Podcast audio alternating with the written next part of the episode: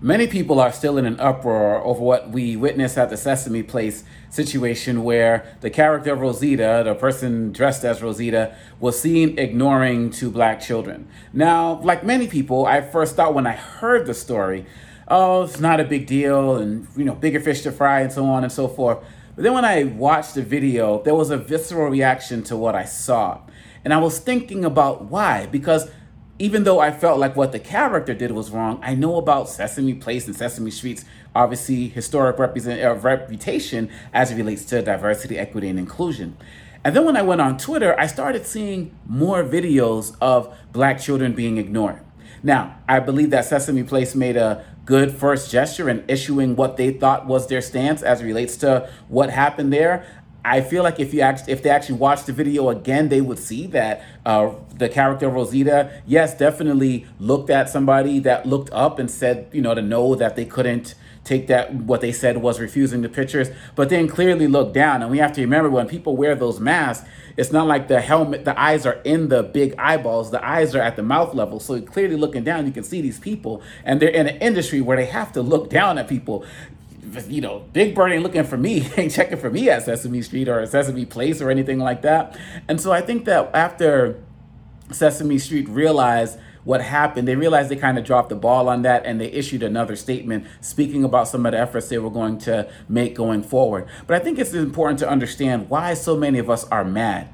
And it's not just because more videos have come up, especially the videos of Elmo dissing black kids. And that's like, folks in the hood represent Elmo hard. That's we at the birthday parties. Y'all see the videos and stuff. But we are in living in a time right now when, when many of us are feeling unseen. When many of us are feeling like our histories and our stories are being blocked. When you see what's happening with, with these these fake critical race theory arguments and what people are doing to ban books from schools. One politician has over 800 list books on a banned books list, and many of those not only deal with issues relating to the Holocaust and issues relating to the LGBTQ plus community, many of them deal with issues that relate to the black community and black authors specifically. And that's an issue. When Trump was in, in office and I was going around doing my, my diversity work and training and consultantships and, and workshops, the tone of what I could speak about changed because of Trump's executive order that was basically saying you can't speak in a particular way as relates to these diversity settings. And so corporations were telling me, well, can you say this but not that? Can you say this but not make people feel this way? And and every and then you look at what's happening with the rise of white supremacy, people trying to take over the school boards, what's happening uh, uh, on the streets, black people so the number one target for hate crimes in this country and we are in a position where just many of us seen see feel unseen and just disrespected and every single day we're getting reminders and so our our youngest our youngest our, our future for them to have those experiences where they're being ignored those are problematic experience for them that they won't forget and will sneak into their psyche. Now, other people are going to say, well, my kid is white and they got ignored at Sesame Place and so on and so forth.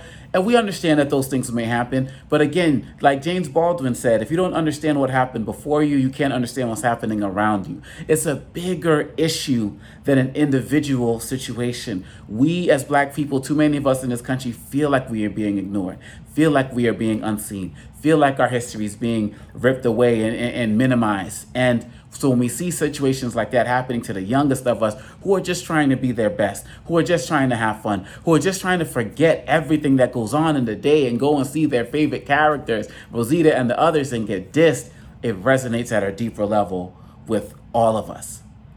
So I think what, what, what Sesame Place is doing as it relates to their later statement about having conversations about inclusion and the like is powerful. We all know what, what Sesame Street and Sesame Place's reputation is and what their commitment is. They have been the leader as it relates to conversations and representation about diversity, equity, and inclusion. And so for many of us, we're upset, but I know at least for me, I'm not saying they get a pass, but we understand that they are responding to the challenge. They're not saying, well, we have a commitment to this and we've proven it historically, so, you, so y'all, y'all can step off. They're like, no, this is who we are, and this is how we're going to respond based on who we are. Because the character of an organization will always shine through in moments of crisis and moments of emergencies. And so once again, I applaud Sesame Sesame Place for its statement. It's, it's for its more recent statement. I applaud for the, the efforts that they're going to take going forward. And I hope that many of us in the community who are hurt will give them a chance to show what they can really be about. As it relates to this individual character, there's enough video on Sesame Place to know if you got the same character playing the same person doing this over and over again, you know, some, some real action needs to be taken as well. I mean, that's just facts. It's probably more cameras up there at Sesame Place in these places than like the FBI got cameras on the streets of DC. So let's go forward. Let's go forward with an organization that wants to go forward and is committed to going forward and has been a trailblazer. And let's see how we can work to build this common ground in these uncommon times and just work together to build an upstanding community for everybody. And that's what I think is going to be needed for us to be able to get to the next level as relates to what happened. Peace. This podcast is a part of the C Suite Radio Network. For more top business podcasts, visit c-suiteradio.com.